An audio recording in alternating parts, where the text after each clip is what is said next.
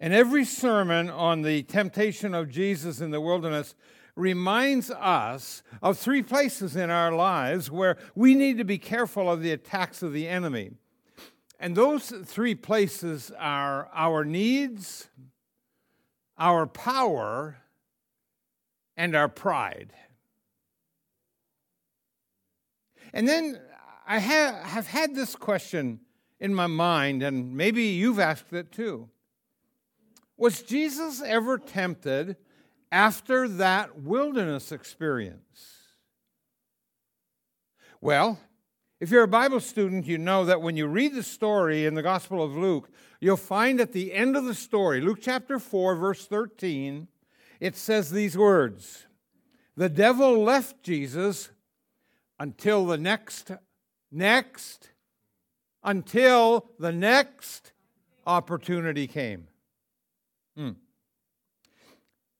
And so I want you to think of other times, if you know the story of Jesus, when Jesus might have been tempted.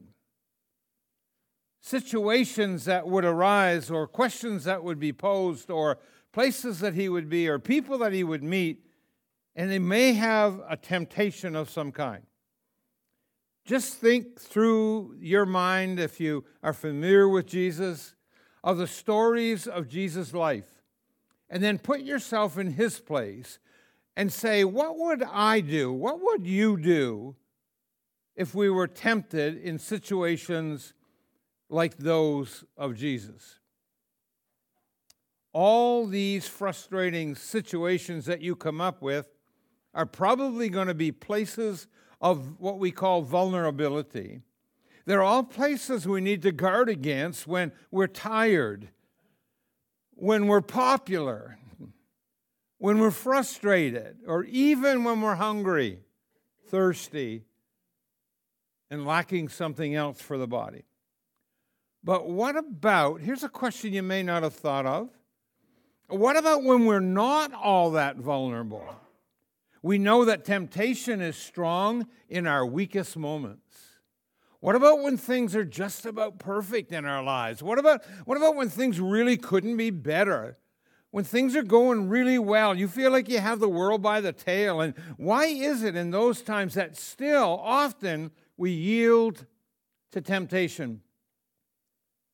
We've often asked this question. Uh, nobody really has the answer. We have a lot of theories well, why do well known pastors, apparently at the peak of their ministry, fall? But, but, but, but the grace of God that you and I can both say, there go I. Why is it after we've lost 10 or 50 or 100 pounds, maybe, do we gain it all back and, and, and then some? Or when we get a promotion at work and we're making more money than ever before, why is it that the time that we find ourselves filing for bankruptcy? Or at the very least, arguing with our spouse more than ever about money? Why is it when we finally reach retirement and you have a good pension and you're traveling and you're enjoying life and everything's roses, but you make poor choices that apparently will lead you away from our passion for Christ and his kingdom? I'm saying, why do we yield to temptation when things are going so well? I think the answer might be what I'm going to call the first two temptations. It may be a bit of a stretch, but it's like a second phase, at least it is. It is like first and second temptations, like a, a one two punch. And I want you to pay a particular attention to the details, so buckle up. Take your Bibles or your Bible app, whatever you have, and turn to Genesis chapter 2, and then you'll be right there for Genesis chapter 3 as well. In Genesis chapter 2, verses 16 and 17, we're going to read, And the Lord God, can you read with me? And the Lord God commanded the man, you are free to eat from any tree in the garden. Let's just stop there. I just want you to take that in. You say, Well, I'm familiar with that. I've heard that before. You haven't heard it before today. So I want us all to hear it again today. you're free to eat from any tree in the garden. And then I think there's a verse 17. But you must not eat, read with me, from the tree of the knowledge. For when you eat from it, can I just say death is certain? Sure, I can, because God already said that. Nobody's getting out alive. Then you go ahead to Genesis 13. And I want you to mark in your Bible verses 1 through 13. And if you're a Bible reader, if you're a Bible student, if you get all excited about Bible study, this is one of the greatest studies that you could ever, ever embark on. Genesis chapter 3, the first 13 verses. We're going to take a deep dive now, and we're going to see temptations, what I call number one and number two. So, the first temptation, it's a setup. Yeah. The first temptation usually is a setup. And let me just tell you about my life and your life. The first temptation on something that comes to you, it's usually a setup. Let me explain. Most Christians generally, hopefully, don't get caught by the first temptation. At the end of the very first verse of chapter 3, if we can put that up, the serpent says, Did God really say you must not eat the tree, eat the fruit from any tree in the garden. I want you to just stop there in your mind. There is the first temptation. It's called doubt. Did God really say? And it's followed very closely by the words from any of the trees. That's the twin sister of doubt, and that's called deceit. Now, here's a great example from Eve. And she handles the question, really. We put all the blame on Eve, but she handled this question because it was meant to defeat her. It's meant to set her up for the eventual fall. But she responds just like she's supposed to. Look at it. Of course, we may eat fruit from the trees in the garden. It's only the fruit from the tree in the middle of the garden that we are not allowed to eat. God said, You may not eat it or even touch it, and if you do, you will what? Die. Die. Notice Eve's response attacks the half truth that is part of every temptation that you and I in our lives will ever encounter. Satan, you see, exaggerates his question to Eve Did God really say you can't eat from any of the trees? Eve says, Of course we can. It's just the one in the middle we can't eat from. At this point, she's exposing, whether she knows it or not, I doubt that she did, she's exposing the lie. The lie is exposed. She tells the serpent he's wrong because they can eat from the trees in the garden, and then look at what's next, she says. It's only the fruit from the tree in the middle of the garden we're not allowed to eat. God said, You must not eat it. If you do, you will what? Die. Here she goes. Here she goes, exposing the lie. Eve is doing what we're supposed to do when we're faced with temptation. She quotes what God has said to her. And so for us in our day and age, it would be, uh, oh, yeah, I just quote some familiar scripture and be, uh, be done with it. That's all we need, right? That'll fix everything. Hmm. But now, having said that, what's wrong here? What's gone wrong? Where has this thing gone off the rails? Is there something not right about what Eve said? Yes, yes, yes, yes. Look at it. Look at it. You have to know Scripture in order to quote Scripture. Hello? You have to know Scripture in order to quote Scripture, or you're going to get caught. God never said they could not even touch the tree. And I can't, folks, I can't emphasize this enough how important it is for you to know the Word of God. Know what it really says. Don't be going around quoting it unless you know what it says and what it means. Know what that word says so you don't misquote it, and then you try to live by the exposed lie, and that's what's happening here to Eve. The devil said, Do you mean to say God said you couldn't eat of any fruit in that garden? He, she said, We can eat anything in that garden, but we cannot eat of the one tree in the middle, and we cannot touch it. That's what God said. And if we do, we will die. God didn't say that at all. I cannot emphasize enough how important it is for you to know the Word of God. See how important it was there at the beginning of, of, of man's existence on this planet? It started right there and it's still alive today. People quoting scripture and they have no idea what they're saying or what it means or what the context is. So don't misquote scripture and then try to live a life by the lie that you've just quoted. So it's temptation number one doubt and deceit. Doubt and deceit. All right, we're still on the track. Be careful, here it comes. The second temptation, listen for it, verse 4 and 5 of chapter 3. Oh, you won't certainly die. God knows that your eyes will be open as soon as you eat it, and you'll be like God, knowing both good and evil. Most people like to land on these words You will be like God. That's pretty popular. And, there follows then a message on pride.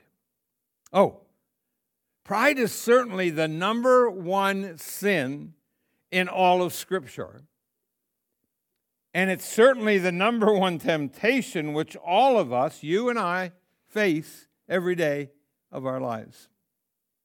I want to suggest to you that while most of us are aware of the big sin of pride, and we do what we can to combat that sin, there is a second temptation that has pride written all over it, but it's more subtle. And if we can conquer this temptation, then I think we'll have a control over many, if not most, other temptations that come our way as well. Let me explain. If you look at the temptation of Jesus in the wilderness, you'll see that this was also the compelling, overarching temptation of Jesus. This was the big one of all temptations.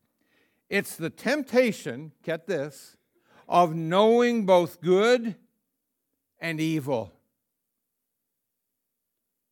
Look a little further down in your chapter 3, in verse 6, it says, She, that's the woman, that's Eve, wanted the wisdom that it would give her. And that intrigues me. I, I read that over in the last few days several times because I want to kind of get implanted. I want to, I want to think about it and, and, I, and I to mull it over. She wanted the wisdom that it would give her. See, Eve wanted what she didn't have, and she didn't even know what it was.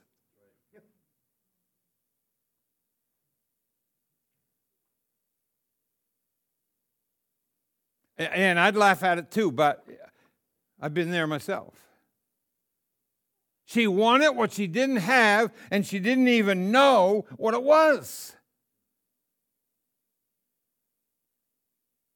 I think that is simply amazing. And the, the reason I think it's so amazing is because I contend that it is a very straight picture of our society today.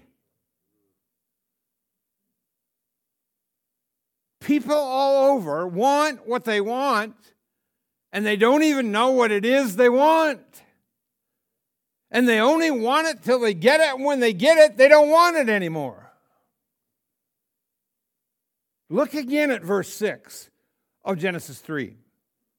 That woman had her, her whole heart just trained on that thing. She was convinced. In other words, she was persuaded, she was enticed, she was enamored by the beauty of the tree and the delicious nature of the tree. But most importantly, here's the key she wanted what she didn't have, and that is what convinced her.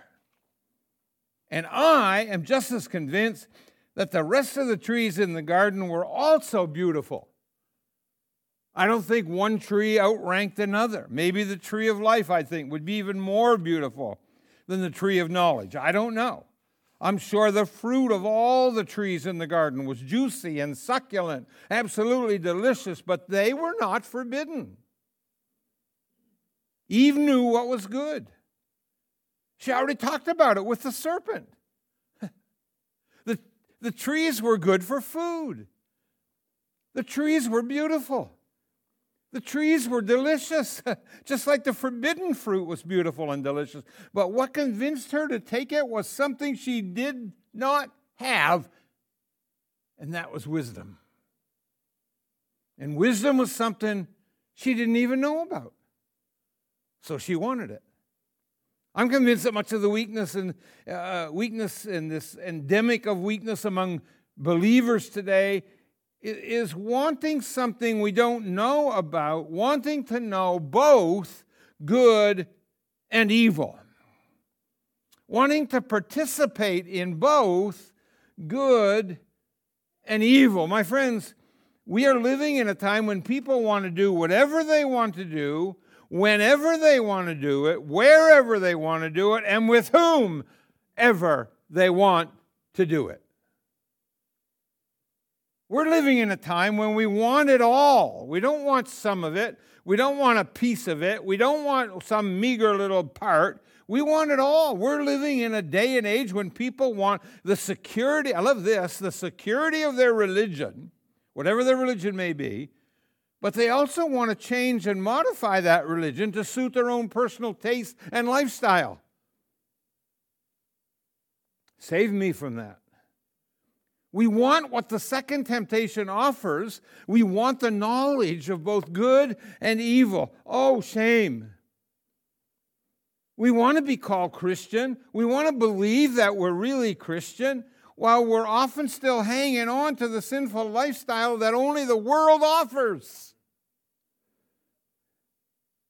So we want to be saved and we want to let people know we're saved, but we don't necessarily want to be holy. Saved, yes. Holy, mm, not so much. Let's go deeper. I said we are going to deep dive. What the second temptation does is very simple, and I don't want to oversimplify it, but I want to keep it where we all can get it. What does the second temptation do? What it does? Number one, it distorts God's word. The devil says, Well, you won't die. You won't die. Hey, but that's not what God says. It's not what God has said. You see, that makes God appear harsher than what he is.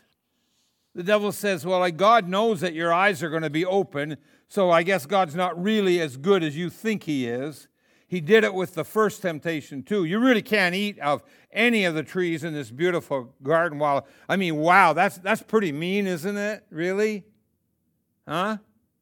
That's an awful burden you have to bear. I mean, God's keeping a secret from you. He's keeping you from knowing everything, and He knows something you don't know. And listen, that doesn't seem at all fair, does it? The devil will always try to make you feel like the Christian life is a, is a burden to bear. The cross is too heavy. The price is not worth the effort. So we say, and we have all these excuses, and I guess we've heard them all. So my, my parents won't let me fill in the blank, blah, blah, blah, blah, blah. Oh boy, my church wouldn't like it. Boy, if they knew, if I can't, oh no, if I did, no, no, no, no, no. I'm a Christian, so I can't fill in the blank. It doesn't take very long once we start thinking that God isn't all He says He is to yield to whatever temptation lies before us. The second thing yielding to temptation does, it leads you to do things you wouldn't otherwise do. Adam and Eve saw their nakedness, they were ashamed. So they sewed leaves together to cover up.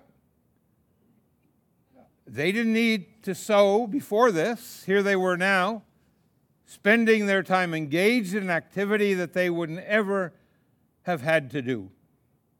Interesting, those two words naked and afraid. Genesis 3:10.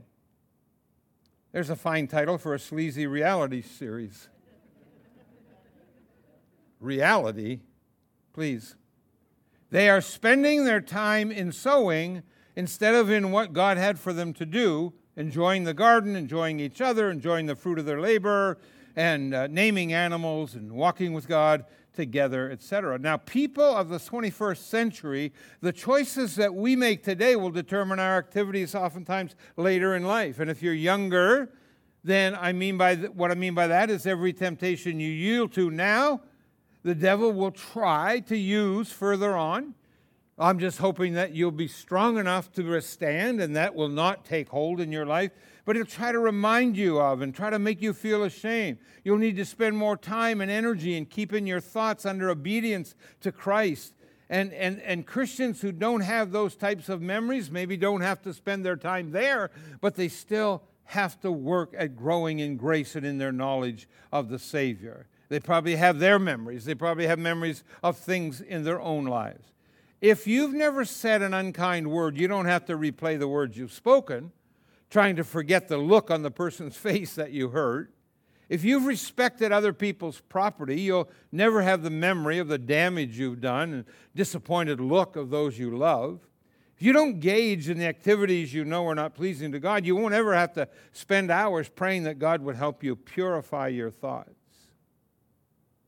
And the third thing that the second temptation will do, it will cause you to miss the blessing, or blessings could be multiplied. Just imagine what those blessings were for Adam and Eve the cool evening breezes, the presence of God right there in their lives, and the presence, by the way, that now they were hiding from. And also, the second temptation will cause you to start to lay blame. If you go down to verse 13, and the Lord God said to the woman, What is this you have done? And the woman said, uh, The serpent deceived me, and I ate. See, blaming someone or something else, someone or something else,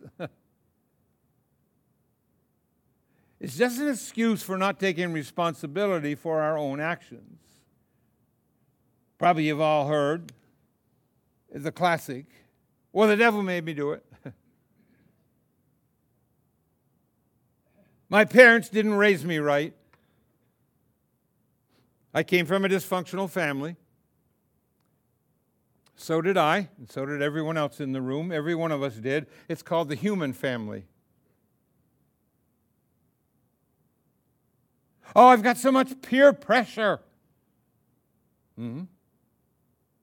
This is my favorite. Everybody else is doing it.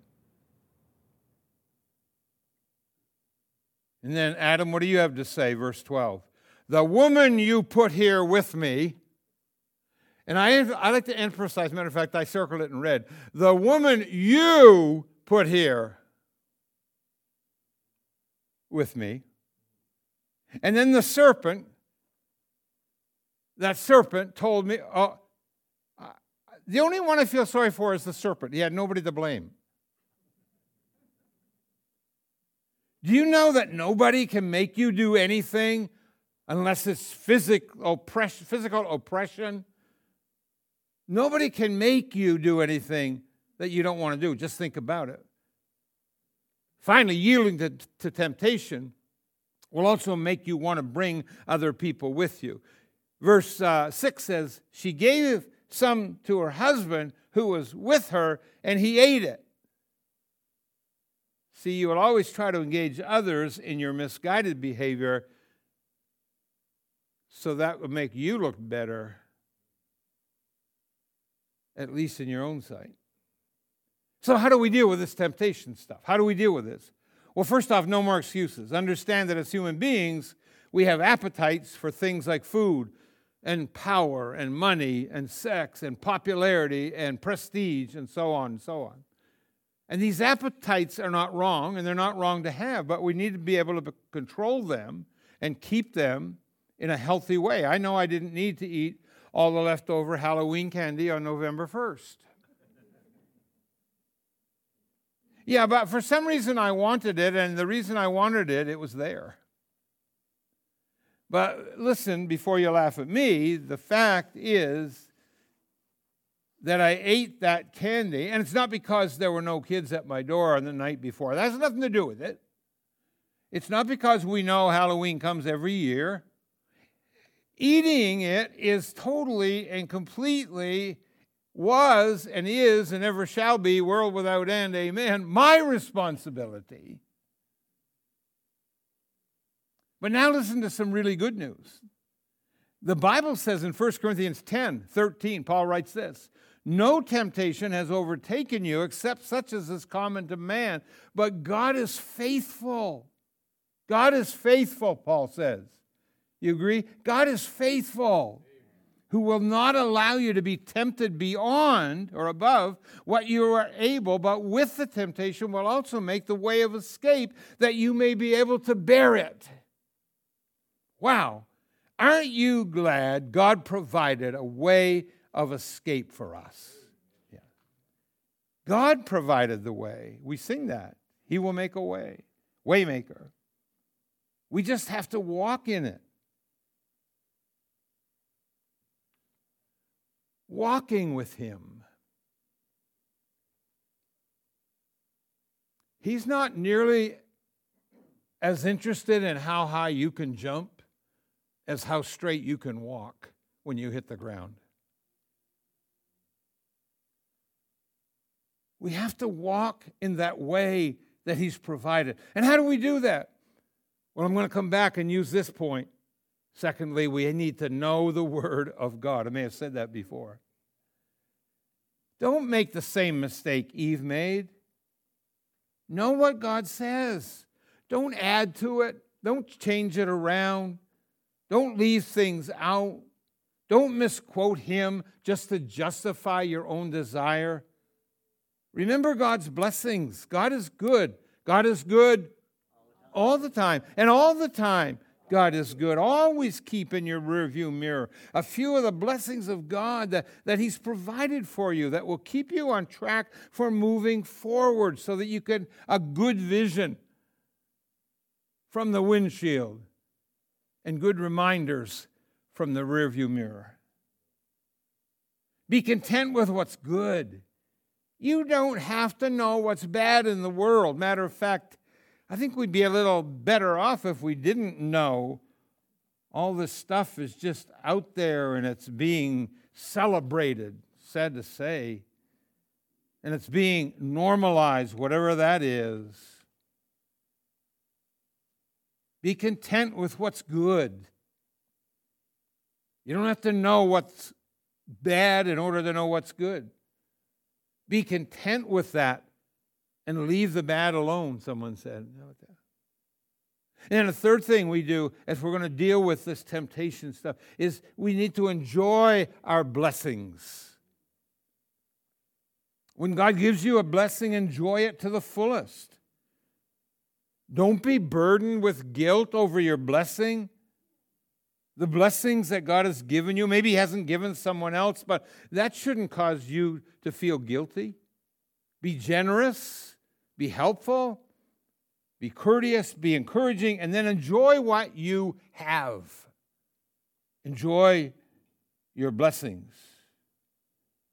And then the next thing that I want to say in dealing with this whole idea of temptation is again found in Paul's writings, Philippians chapter 2, verse 3. And this is so important. He says to be humble, thinking of others, or uh, one translation says, value others as better than yourselves, thinking of other people ahead of yourself, putting others above yourself, helping to resist temptation. Think of others as better than yourself. That's an exercise that'll keep us busy for quite a while, and we need to work on it. And then I want to kind of sum it up. And I can sum it up in two words that I think will resonate obey God. Obey Him.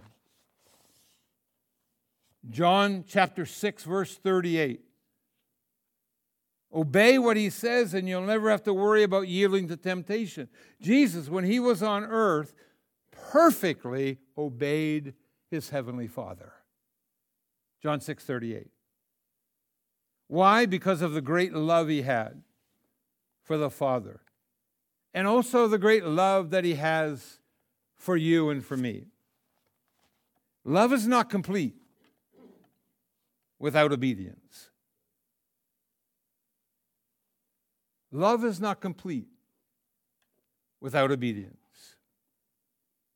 And I want you to always remember this. When faced with temptation, temptation itself is not sin. Only yielding to temptation is, is sin. With that, I want to leave you with the powerful words of a man who wrote 155 years ago, a man by the name of Horatio Palmer. He penned these words Yield not to temptation, for yielding is sin. Each victory will help you some other to win. Fight faithfully onward, dark passions subdue, and look ever to Jesus. He will carry you through. To him that overcometh, God giveth a crown. Through faith we shall conquer, though often cast down. He who is our Savior, our strength will renew. So, look ever to Jesus. He will carry you through. Ask the Savior to help you, comfort, strengthen, and keep you. He is willing to aid you, and He will carry you through.